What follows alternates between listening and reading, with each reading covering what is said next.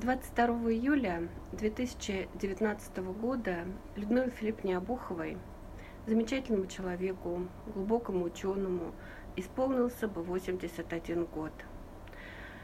За время, прошедшее с ее ухода, э, в МГППУ создана именная аудитория Людмилы Филипповны, кафедре возрастной психологии – руководителем которой она была с момента основания и в течение 20 лет, присвоено ее имя.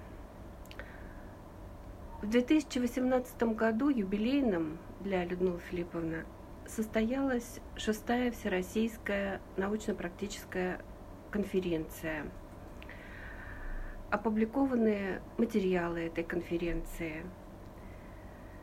Традиция конференции по психологии развития в МГППУ была заложена Людмилой Филипповной. Она была организатором пяти предыдущих конференций по психологии развития. Теперь это ежегодные научные чтения, чтения памяти Людмилы Филипповны.